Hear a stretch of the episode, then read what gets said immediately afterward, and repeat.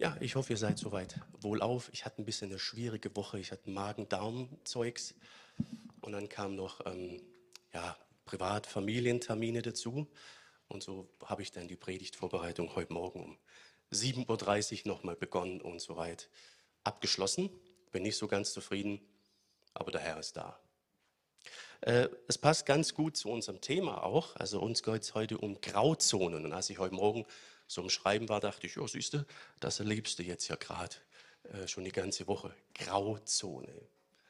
Wie kriegst du das hin? Wie sollst du das handeln? Am Sonntag sollst du sprechen. Tja, heute Morgen hat es dann soweit funktioniert. Grauzone. Ähm, in vielen Bereichen ist das ja so. Da gilt so die Gleichung, schwarz plus weiß ist grau. Genau. Das haben wir in ganz vielen Stellen in unserer Welt, in unserem Leben. Oftmals ist das auch richtig gut, gar kein Problem. Ne? Manchmal ist es viel stressfreier. In manchen Bereichen ist es aber äh, kriminell. Es gibt Bereiche, die dürfen keine Grauzone haben. Und laut Bibel gehört dazu eben auch Gott und generell der Bereich des Heiligen. Und da wir Menschen aber immer mit Grauzonen zu tun haben, ist das manchmal ein bisschen schwierig mit der Klarheit Gottes. Und das ist der rote Faden heute in unserem Text. Das ist auch unser Thema. Schwarz und Weiß ist nicht grau. Der Gott der Klarheit. Schwarz und Weiß ist nicht grau. Es wird aber keine Mathe-Stunde heute geben. Da wäre ich auch der Falsche. Ich kam in der Schule gut mit Sprachen und Geschichte und in äh, anderen Sachen klar. Mathe, naja, unser Sohn ist besser in Mathe, weil wir beide, Mutter und Vater, äh, Nieten sind in Mathe. Minus mal Minus gibt Plus. genau. Äh, deswegen heute keine Mathe, sondern äh, Theologie. Schwarz und Weiß ist nicht grau, der Gott der Klarheit. Äh, wir steigen einfach direkt ein wieder in den Text. Erster Vers. Da kamen die Männer von Kirjat Jearim und holten die Bundeslade. Sie brachten sie in das Haus Abinadabs.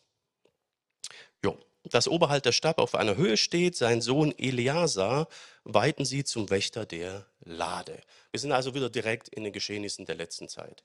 Die Bundeslade war ja abhanden gekommen zu den Philistern. Der heiligste Gegenstand Israels war bei den Feinden. Gott hat aber dafür gesorgt, dass sie das Ding gern wieder loswerden und zurückbringen. Hat man letztes Mal, da ging es zum Thema Gott entsorgt. Könnt ihr euch noch erinnern? Genau, also die wollten das unbedingt loswerden und dann brachten sie sich eben zu Abinadab, zu Eleazar und er hat dann diese Lade bewacht. Er konnte offenbar richtig damit umgehen im Vergleich zu vielen im Volk. Und dort war sie dann äh, 20 Jahre, die Bundeslade. 20 Jahre stand sie in einem Privathaus, in keinem Tempel oder nicht im Heiligtum. Der Tempel wurde dann ja erst gebaut. Das haben wir dann hier in Vers 2. 20 Jahre waren vergangen, seit die Bundeslade nach Kirjat Jearim gekommen war. Allen Israeliten tat es leid, dass sie vom Herrn abgefallen waren und sie trauerten darüber, dass er sie verlassen hatte. Also wir kriegen die nächste Info, es hat schon wieder nicht funktioniert zwischen Gott und Israel. Das war ja das Problem, warum die Lade abhanden gekommen war. Sie waren abgefallen. Grauzone. Sie haben ihm nicht so ganz vertraut. Und hier ist das gleiche Problem schon wieder. Und die haben gemerkt, Gott hat uns verlassen. Es ist gut, wenn man das merkt. Würden wir merken, wenn der Geist und Jesus heute nicht da wäre. Hier haben sie es gemerkt, weil die Philister wieder Oberhand bekommen haben. Die haben wieder ständig Probleme gehabt mit dem Feind. Und so tat es ihnen leid. Und das ist ja schon mal gut, wenn man sagt, irgendwie äh, berührt mich das. Und da hakt jetzt Samuel ein. Ist seit langem wieder ein Text im Buch Samuel, in dem Samuel auch vorkommt. Ne? Die letzte Zeit war er kaum präsent. Jetzt kommt er und hakt ein als Prophet im Namen Gottes. Da heißt es dann, da sagte Samuel zu ihnen, äh, wenn ihr wirklich zum Herrn zurückkehren wollt, dann schafft die Bilder der fremden Götter und Göttinnen ab. Es geht um Astarte und Baal, das gucken wir gleich noch an. Äh, setzt euer ganzes Vertrauen, wörtlich können wir sagen, das ganze Herz auf den Herrn und verehrt keinen außer ihm. Dann wird er euch aus der Gewalt der Philister befreien. Also Samuel sagt, wenn ihr es ernst meint mit eurem Gewissen, eurer Reue, dann müssen jetzt Schritte folgen. Ansonsten ist es nur Blabla. Ne? Da sind wir gut als Menschen. Entsorgt die anderen Götter. So. Ähm, und das taten sie dann auch, das haben wir in Vers 4. Die Israeliten hörten auf Samuel, sie beseitigten die Bilder der Götzen, Baal und Astarte und verehrten nun den Herrn allein. Ist die Frage, ob das zu 100 Prozent im Volk geschah. Man sah immer wieder in anderen Texten, dass doch einer noch seine Baalstatue irgendwo in der Hinterkammer hatte. Also da waren bestimmt Grauzonen. Das ist leider so. Aber grundsätzlich hat das Volk gehört. Astarte war so die Göttin äh, der Liebe, äh, der sexuellen Anziehung und gleichzeitig des Krieges. Ist interessant, ne? Liebe und Hass sind oft ganz nah beieinander. Grönemeyer sagt ja in einem Lied, Wut wird aus Liebe gemacht. Ne? Wer kennt das nicht? Ja? Also das ist so die Geschichte. Und Baal, Baal, der war so Himmelsgott und Wettergott. Zu seinem Kult gehörte aber auch Prostitution in seinen Tempeln, also Tempelprostitution und Kinderopfer. Also Israel war schon ziemlich krass weit weg von Gott. Sie hatten die Kultur der Nachbarvölker angenommen. Und Kultur kann unheimlich schön und fördernd sein und richtig, richtig krank. Und das haben wir eben hier. Also das ging nicht nur, dass sie die Statuen entsorgen, sondern da hing ein Lifestyle dran, eine Grenze zu den Umweltvölkern. Wir haben es ja eigentlich mit drei Geboten zu tun, die äh, beschädigt wurden. Erste Gebot, ich bin der Herr, dein Gott. Keine anderen Götter sollst du neben mir haben. Du sollst dir kein Gottesbild anfertigen. Und das Letzte, du sollst nicht Ehe brechen, worunter ja der gesamte Bereich der Sexualethik fällt.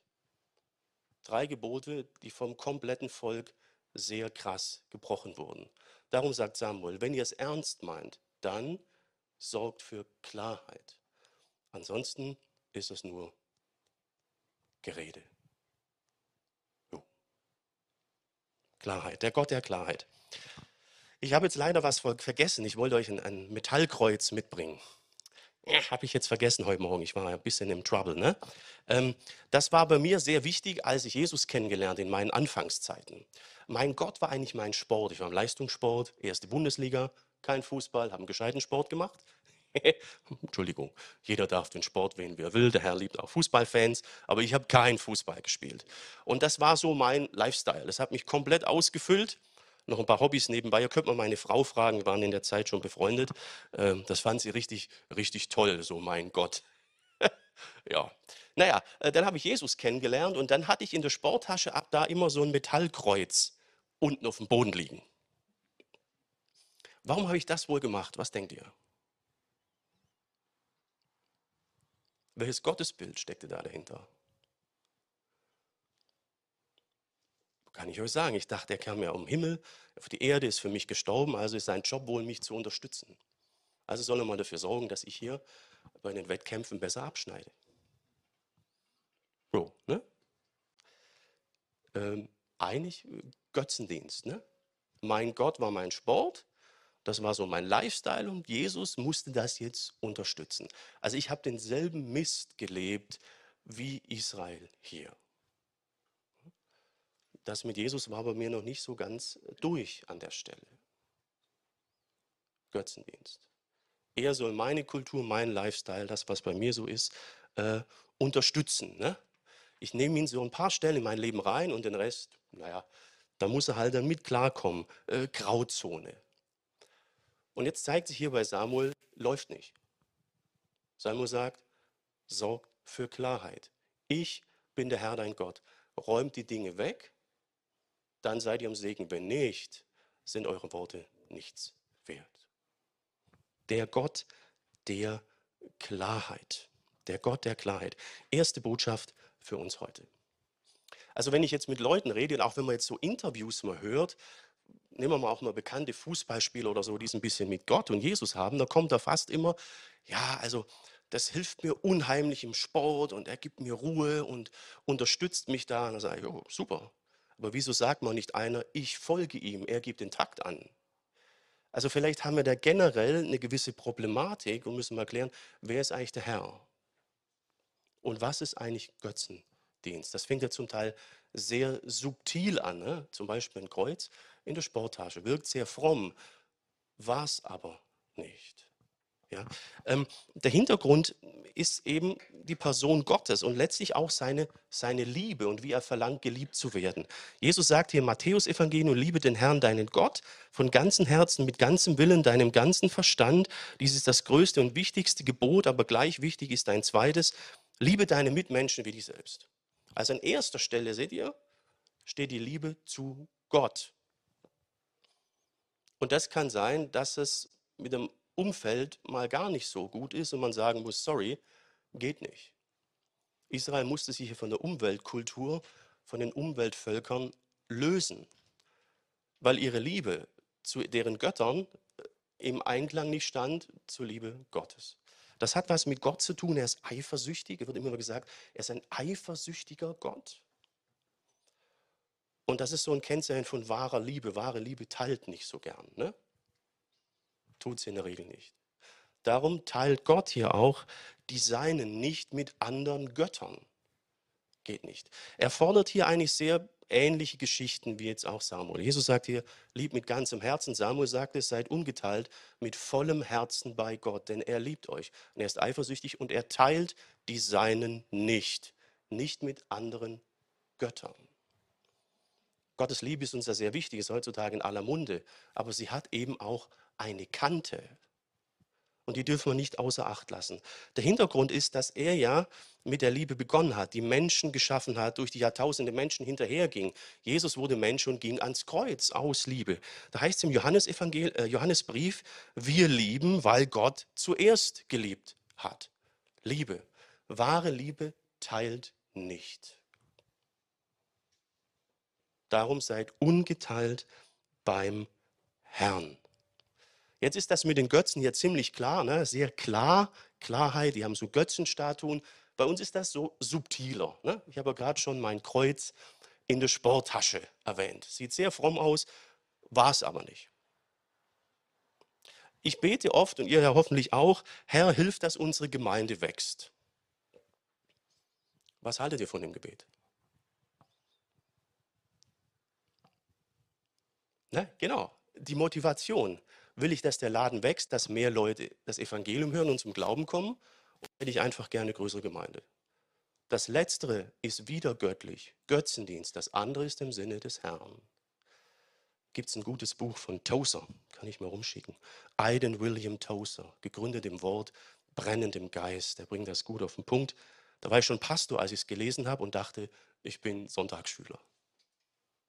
Wie, wie ist das also mit dem Götzendienst?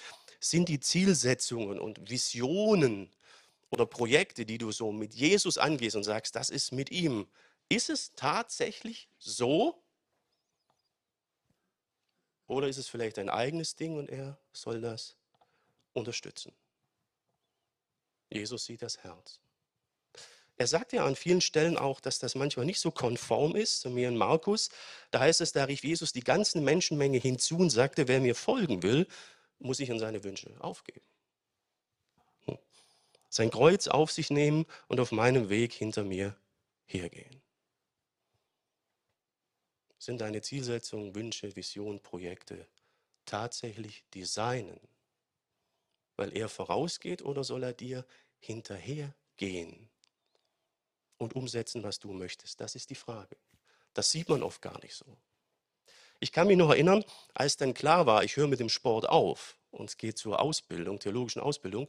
In der Zeit hat unsere Mannschaft die meisten Medaillen geholt und im Einzelwettkampf ich auch. Und das wäre sehr merkwürdig, weil für mich klar war, in zwei Monaten ist vorbei. Ich habe das dann nach den Landesmeisterschaften an unserem Trainer gesagt, der hat das überhaupt nicht verstanden. Der sagt, wieso jetzt? Jetzt läuft's und du hörst auf. Der war nicht einverstanden mit meinem Weg. Da sage ich, es tut mir leid. Nein. Ich konnte nicht mehr diesen neutralen Mittelweg laufen zwischen meinem Götzen und Jesus. Es ging nicht mehr. Und ich habe nie so viel gewonnen als in dieser Zeit. Sagt Jesus auch einiges dazu. Kümmert euch zuerst um meine Zielsetzung, dann werdet ihr leben, wie ich unterstütze. Aber der Schritt dahin ist eben, gib deine Sachen erstmal auf. War dann gar nicht so schwer für mich, weil Jesus dich ja auch innerlich verändert.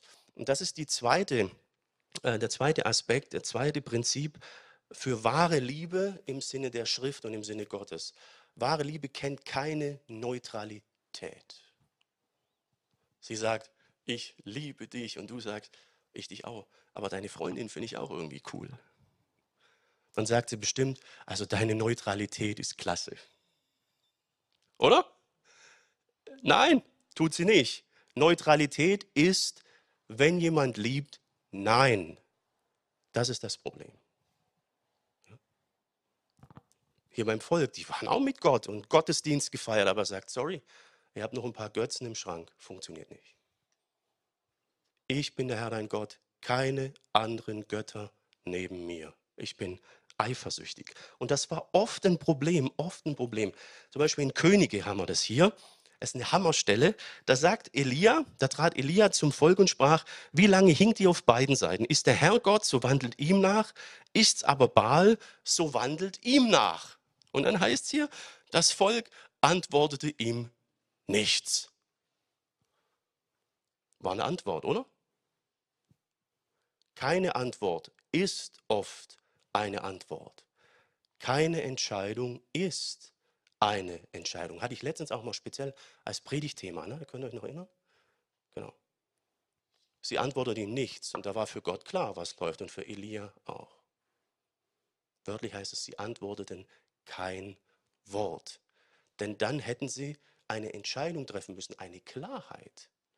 Und das ist genau das, was der Gott der Klarheit möchte. Keine Entscheidung ist an dieser Stelle eine klare Entscheidung. Der Gott der Klarheit. Und trotzdem sucht er zu uns Kontakt trotz unserer ganz, ganz vielen äh, Grauzonen. Das werden wir auch im weiteren Verlauf noch sehen. Also Israel hat das sehr ernst gemeint und ähm, Samuel hakt dann ein, da heißt es, daraufhin rief Samuel alle Männer Israels nach Mitzpah, dort will ich zum Herrn beten, dass er euch wieder hilft, sagte er. Sie kamen alle, schöpften Wasser und gossen es vor dem Herrn aus, fasteten den ganzen Tag und bekannten dem Herrn ihre Schuld. Also schon hart, ne? Also die haben es sehr ernst gemeint, ne? Den gesamten Tag da war klar, ähm, wir sind völlig daneben gewesen. Ja, dort in Mitzpah schlichtete, wörtlich richtete Samuel die Streitigkeiten unter den Israeliten und gab ihnen seine Weisungen. Also Samuel war auch als Richter im Zivilrecht unterwegs. Es gibt ja auch das Buch der Richter, die haben Recht gesprochen im Sinne Gottes und Samuel hat das als so ein Wanderrichter gemacht, als die höchste göttliche Instanz. Also auch Zwischenmenschlich haben die die Dinge hier geklärt, um ungeteilt in voller Klarheit beim Herrn zu sein. Ähm, das mit dem Wasser ausgießen und schöpfen ist ein bisschen rätselhaft hier. Seht ihr das?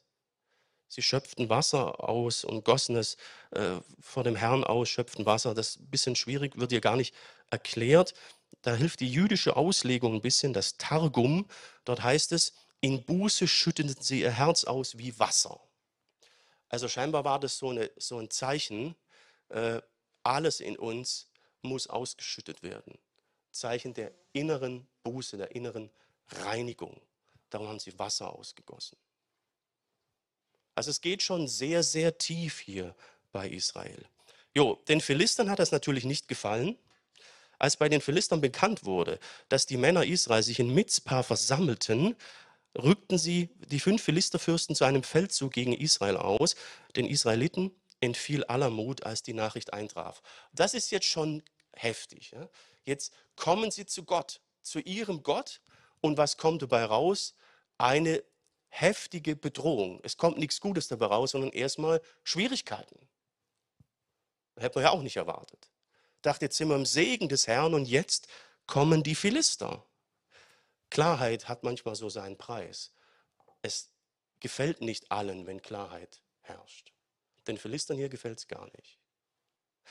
Ja, sie bestürmten Samuel, lass uns nicht im Stich, hör nicht auf, zum Herrn, unserem Gott, um Hilfe zu rufen, dass er uns gegen die Philister beisteht und uns vor dem Untergang rettet. Und das tut er dann auch, das gucken wir dann im letzten Gedanken an. Klarheit an unserer äh, ersten Dienststelle, als wir da hinkamen, da hat die Gemeinde so über ein Jahr diskutiert, weil sie eine neue Gemeindeordnung bräuchten. Wir, wir, nannten das, wir nennen das hier Lebensordnung, ne? Gemeindeordnung. Manche Dinge waren nicht klar. Leitungsstruktur und solche Dinge und sie wollten Klarheit schaffen. Und da war ich schon über ein Jahr dran. Und als wir da hinkamen, ich habe das erst gar nicht gecheckt, meine Frau hat das schneller gecheckt, sie sagt, Jürgen, unsere Gemeinde ist in mindestens fünf Lager gespalten, wir haben fünf Flügel. Und äh, es war der Fall, das war tatsächlich, so. Also wir sind in eine schwierige Situation gekommen. Erste Dienststelle, völlig unerfahren, fünf Flügel.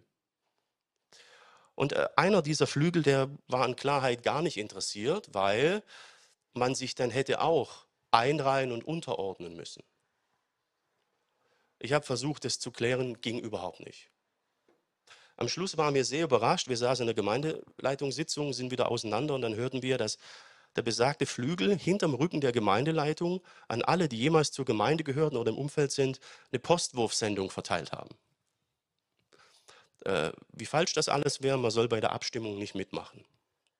Ging aber nach hinten los, dann haben dann alle gecheckt, was läuft und haben erst recht mit abgestimmt und dann direkt nach der Abstimmung ist dieser Flügel aufgestanden, hat die Gemeinde verlassen.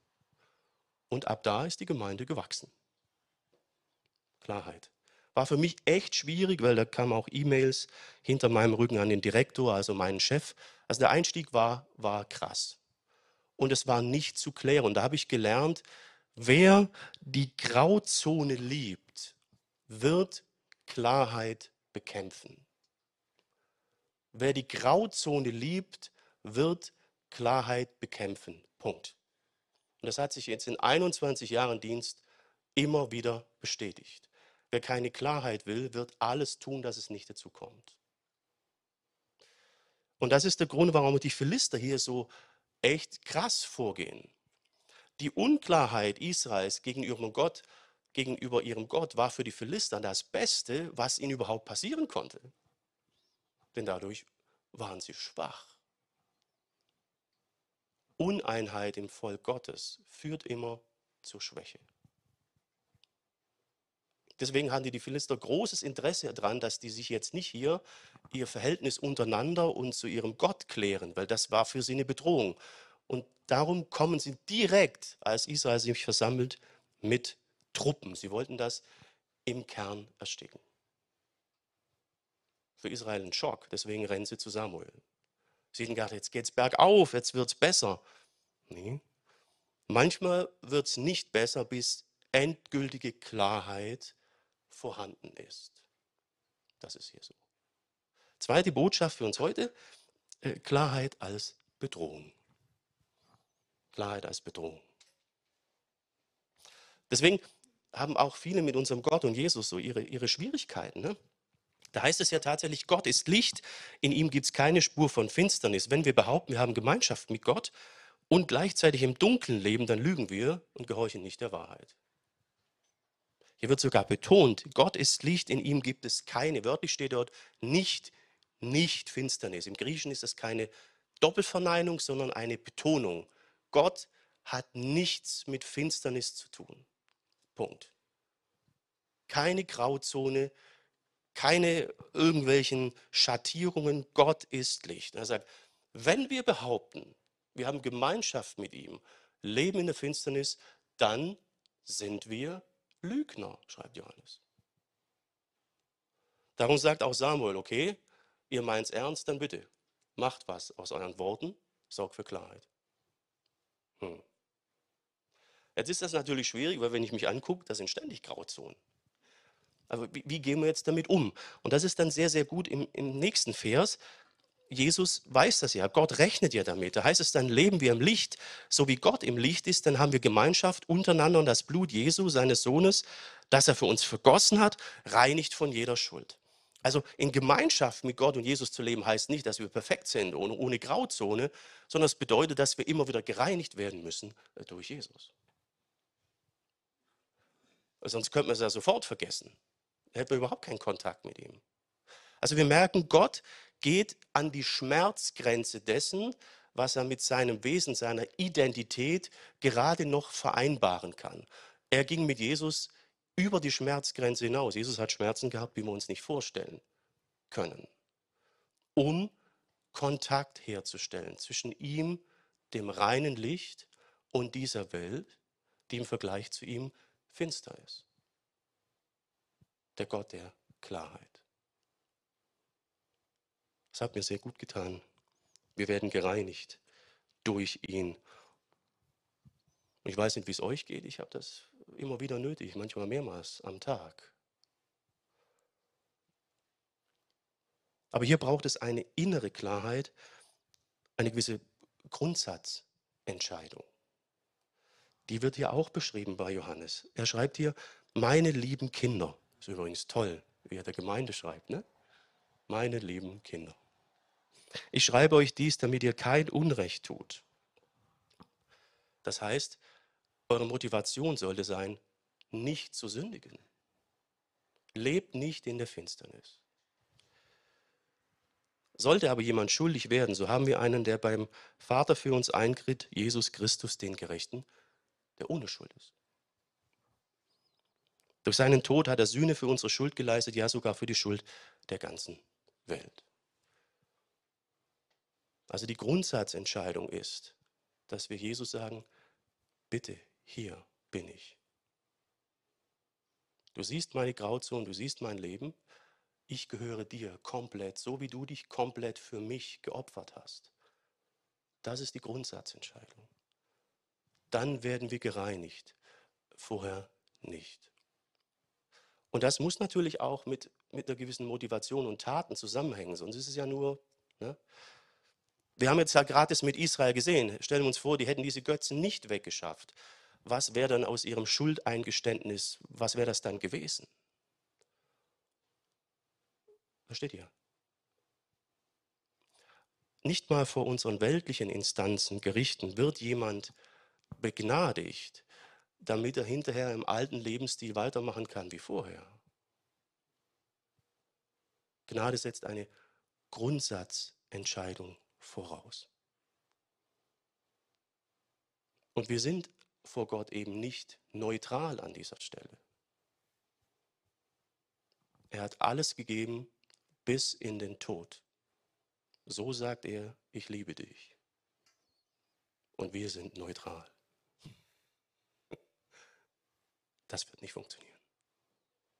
Ist diese Grundsatzentscheidung aber getroffen, dann, dann sieht es anders aus. Was haben wir hier? Wenn wir unsere Sünden bekennen, ah no, Entschuldigung, hier habe ich den Vers nochmal, den hatte ich ja nicht rausgenommen. Ich war heute Morgen ein bisschen, also hier wird nochmal bekräftigt, wenn wir behaupten, wir sind eins mit ihm, da zeigt sich aber überhaupt keine Entwicklung oder da ist keine Motivation, dann äh, Lüge. Ne? Das hat er ja gerade betont. Wenn jetzt aber diese Grundsatzentscheidung da ist, dann, dann ist das anders. Dann haben wir hier, wenn wir aber unsere Verfehlungen eingestehen, können wir damit rechnen, dass Gott treu und gerecht ist. Er wird uns unsere Verfehlungen vergeben und uns von aller Schuld reinigen. Wer Kinder hat, weiß das. Gucken einen mit Rehaugen an und tut mir leid und das geht einem echt zu Herzen. Ne? Fünf Sekunden später treibt den gleichen Mist wieder. Und dann wieder. Und dann wieder. Irgendwann muss man sagen, sorry, das war's. Ja? Und Gott sagt dieses Sorry, das war's nie. Wir können hundertmal kommen, wenn die Grundsatzmotivation stimmt. Wir können nicht um Gnade und Vergebung bitten und gleichzeitig in der Finsternis leben wollen. Das funktioniert nicht. Der Gott der Klarheit. Er ging in die Schmerzgrenze und darüber hinaus. Der Gott der Klarheit. Ja, ähm, es endet dann richtig triumphal. Also hier heißt es dann, Samuel schlachtete ein Lamm, verbrannte es auf dem Altar als Opfer für den Herrn. Dabei rief er zum Herrn um Hilfe für Israel und der Herr erhörte sein Gebet. Also Samuel war der entscheidende Punkt. Er agiert hier im Sinne Gottes. Und er hakt jetzt ein, weil das, weil das Volk tatsächlich einsichtig war. Ähm, dann heißt es hier, während Samuel noch Opfer verbrannte, rückten schon die Philister zum Kampf gegen Israel heran. Der Herr aber ließ es über den Philistern so schrecklich donnern, dass sie in Panik gerieten und flohen. Könnt ihr euch erinnern, ich habe gerade gesagt, ihr, einer der Götter, Baal, war so der Wetter- und Donnergott. Ne? Die Philister kannten ihn auch. Und jetzt lässt, lässt Gott hier mal scheppern, wahrscheinlich so richtig. Habt ihr schon mal so ein richtig schönes Schwarzwaldgewitter erlebt? Also bei uns zu Hause, da wackeln manchmal die Scheiben beim Gewitter. Als wir in Ostwestfalen waren, hat es auch ab und zu mal so ein bisschen gerumpelt. Ne? Dann haben die, oh, so ein furchtbares Gewitter. Und wir so, äh, was? Ne? Also da kriegst du manchmal, also bei uns zu Hause bei manchen Gewittern, wir haben echt Angst gekriegt. Ja? Und das war hier der Fall. Und die sind in Panik davon. Dann heißt es hier, Israel hat die sonst wohin gejagt und dann haben sie einen Gedenkstein aufgestellt, Eben Eser, also Eben, Even, Fels der Erinnerung. Ist jetzt hier aber nicht der Fokus drauf. Mir ist der Vers 13 wichtig, der letzte. Hier heißt es, die Philister waren so gründlich geschlagen worden, dass sie es nie mehr wagten, in das Gebiet Israels einzufallen. Der Herr ließ sie nicht wieder hochkommen, solange Samuel lebte. Seht ihr, wie Gott hier für Klarheit sorgt? Ziemlich klar, ne? Das war's.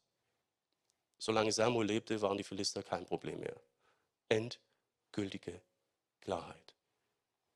Der Gott der Klarheit. Wir absolvierten unser Anerkennungspraktikum als Pastoren-Ehepaar in Solingen. Kennt jemand Solingen? Genau, da machen sie viele Messer und Klingen und so. Ich habe dann auch ein tolles Messer geschenkt gekriegt. Wir hatten einen im Ältestenkreis, der hatte so eine Klingenschleiferei. In Solingen, da waren viele im Blauen Kreuz in der Gemeinde. Weiß jemand, was das Blaue Kreuz ist? Ja? So, eine, so eine Suchtkrankenhilfe. Wir haben viel mit Alkoholikern gearbeitet. Wisst ihr, wie der Gründer im Blauen Kreuz in Solingen mit Nachnamen hieß? Habe ich schon mal erzählt. Wie ist das noch? Schluckebier. Hm, äh, die haben das mal beim 100-jährigen Jubiläum erzählt und ich bin fast vom Stuhl gefallen. Das fand sie nicht so toll, aber Schlucke Bier. Ich kann mich jetzt noch kaum halten. Naja, aber irgendwann musste er mal einen, einen Cut vollzogen haben und mit dem Alkohol, also scheinbar war in der Familiengeschichte das mit dem Bier so ein Problem. Und die Blaukreuzler, die waren ja echt straight. Habt ihr mal welche kennengelernt? Die haben Gelübde abgelegt, da gibt es keinen Alkohol, keine Pralinen, nix, Bums, fertig. Genau. Ich habe das Gelübde nicht abgelegt, ähm, aber kam mit denen gut klar. Wir haben, ich habe da viel gelernt über Sucht und Suchtkrankheit. Wir hatten einen Haufen äh, Suchthelfer in der Gemeinde. Und ich musste bei meinen Gewohnheiten aufpassen, dass einer sagt, hast du, ist das öfters oder wie ist denn das bei dir? Also es war schon, die waren schon echt äh, straight da, ähm, haben aber Leuten auch echt geholfen. Und dieser Cut, der wurde dann nicht nur mit dem Suchtmittel vollzogen, sondern auch zum Teil mit dem Umfeld. Weil das dazugehört. Ne? Das haben wir hier in Israel, diese Umweltkultur. Das war ein Problem. Es war auch bei mir so ein Ding. Ich habe mich erst an Ausbildungsstätten in der Nähe beworben und äh, da wurde ich dann auch abgelehnt. Wir waren dann eine Klasse mit fünf, sechs Leuten in der Schule, wo ich war. Wir waren alle vorher in Adelshofen abgelehnt worden. Und einer der Dozenten war vorher Dozent in Adelshofen. Das fand er komisch. Aber ist halt so. Ja, und dann war es aber für mich besser, wirklich wegzukommen aus meinem Umfeld raus. Waren 500 Kilometer, das war gut. Also dieser, dieser Cut ist manchmal unheimlich äh, wichtig. Und das haben wir hier bei Israel. Er sagt, trennt euch von den Götzen. Das bedeutet, trennt euch von der, an dieser Stelle von der Kultur eurer Umwelt. Sorgt für Klarheit. Und Gott hat es dann unterstützt und gesegnet und selber für Klarheit gesorgt bei den Philistern. Hm? Wir haben es auch gern umgekehrt, dass erstmal Gott für Klarheit sorgt und alles klärt und dann kommen auch wir. Hier ist es umgekehrt, seht ihr? Das ist der letzte Gedanke für uns heute. Gott segnet Klarheit, Unklarheit nicht. Gott segnet Klarheit, Unklarheit nicht. Letzte Botschaft. Seid ihr noch? Ist ein bisschen komisches Klima heute, so halb schwül, ne? ich sehe es. Okay, das ist gut. Gott segnet Klarheit. Habe ich ja auch erlebt, als ich sagte, mein Sport endet, haben wir lauter Medaillen geholt. Jetzt stehen, ein Pokal steht als Spielzeug im Zimmer von meinem Sohn. Der findet es ganz toll. Papa hat den Pokal mal gewonnen. Eigentlich hat ihn Jesus gewonnen. Muss ich ihm vielleicht mal sagen. Ich habe in Solingen haben wir viel gelernt über den Umgang mit Grauzonen. Bei den suchtkranken äh, Leuten da und den suchtkranken Helfern oder Suchthelfern oder Suchtkrankenhelfern. Wie heißen das? Weiß nicht so genau. Ähm, ich war vorher an der Stelle während dem Studium und so zu schwarz-weiß unterwegs. Wir hatten dort mit Süchtigen zu tun und welche, die auch gar nicht zu Jesus gehörten. Da habe ich unheimlich viel gelernt für die Seelsorge Mein, mein Praktikumsleiter war ein unheimlich erfahrener, starker Seelsorger. War auch Pastorenseelsorger dann für uns. Und auch in der Gemeindeleitung habe ich viel gelernt, damit umzugehen. Äh, da wurden mir zwei Bibelstellen immer wieder genannt, zwei Bibelaussagen, die sehr entscheidend waren. Die erste ist hier in Lukas. Da heißt es, der Diener, der die Anweisung seines Herrn kennt und sich nicht bereitwillig befolgt, wird hart bestraft, sagt Jesus. Wer weiß, um was es geht, hat Verantwortung. Punkt. Ein Diener, der den Willen seines Herrn nicht kennt und etwas tut, wofür er Bestraf, äh, Strafe verdient hätte, wird besser davon kommen. Weil er wusste es nicht. Wem viel gegeben worden ist, von dem wird viel verlangt. Je mehr ein Mensch anvertraut wird, desto mehr wird von ihm gefordert. Also der völlig heilige Gott mit absoluter Klarheit, Jesus sagt das hier, unterscheidet und sagt, achte auf den Stand und die Entwicklung der betreffenden Person. Man hat es ja oft im Gespräch und auch in der Seelsorge, ich habe Kontakte mit Leuten, die sind gar keine Christen, gehören gar nicht zum Herrn. Und natürlich verfolge ich Gottes Maßstäbe, das ist mein Background. Aber ich knall ihnen nicht gleich die zehn Gebote um die Ohren, weil sie sie nicht kennen. Sondern ich versuche zu ermutigen, eine Entwicklung zu fördern, die zu Jesus hinführt.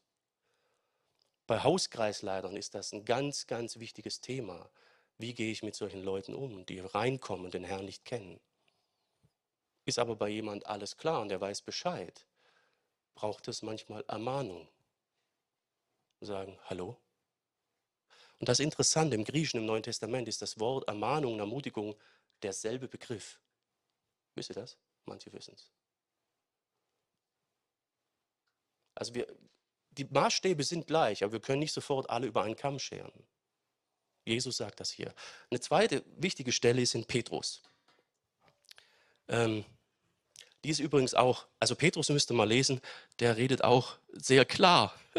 Da heißt es, sie haben unseren Herrn und Retter Jesus Christus kennengelernt und waren dadurch schon einmal aus der Verstrickung in den Schmutz der Welt freigekommen, Petrus. Aber dann sind sie wieder von ihren alten Gewohnheiten eingefangen und besiegt worden. Darum sind sie am Ende schlimmer dran als am Anfang. Es wäre besser gewesen, sie hätten den rechten Weg nie kennengelernt. Es ist ihnen gegangen, wie das Sprichwort sagt, der Hund frisst wieder, was er erbrochen hat. Oder wie ein anderes Sprichwort sagt, die gebadete Sau wälzt sich wieder im Dreck. Petrus. Also ein Rückfall in die Finsternis ist offenbar kein Kavaliersdelikt,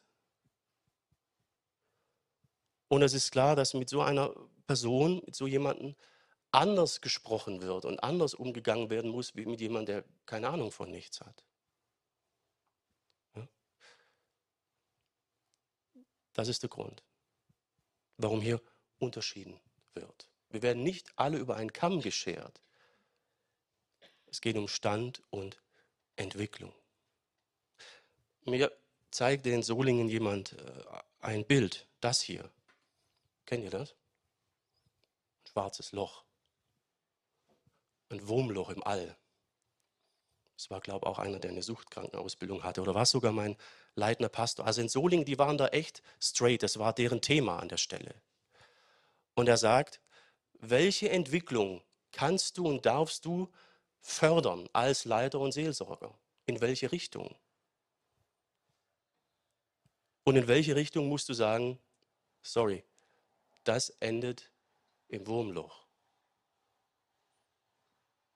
Und wie gehst du vor, wenn jemand Bescheid weiß und jemand nicht Bescheid weiß? Da ist ein Unterschied. Und ich habe das nirgends so schwierig und komplex in der Anwendung erlebt, als, als wir äh, Hauskreisleitung hatten. Weil das ja oft das Eingangstor in die Gemeinde ist. Schwarz und Weiß ist nicht grau. Der Gott der Klarheit. Und trotzdem man nicht einfach so schwarz-weiß über einen Kamm gebügelt.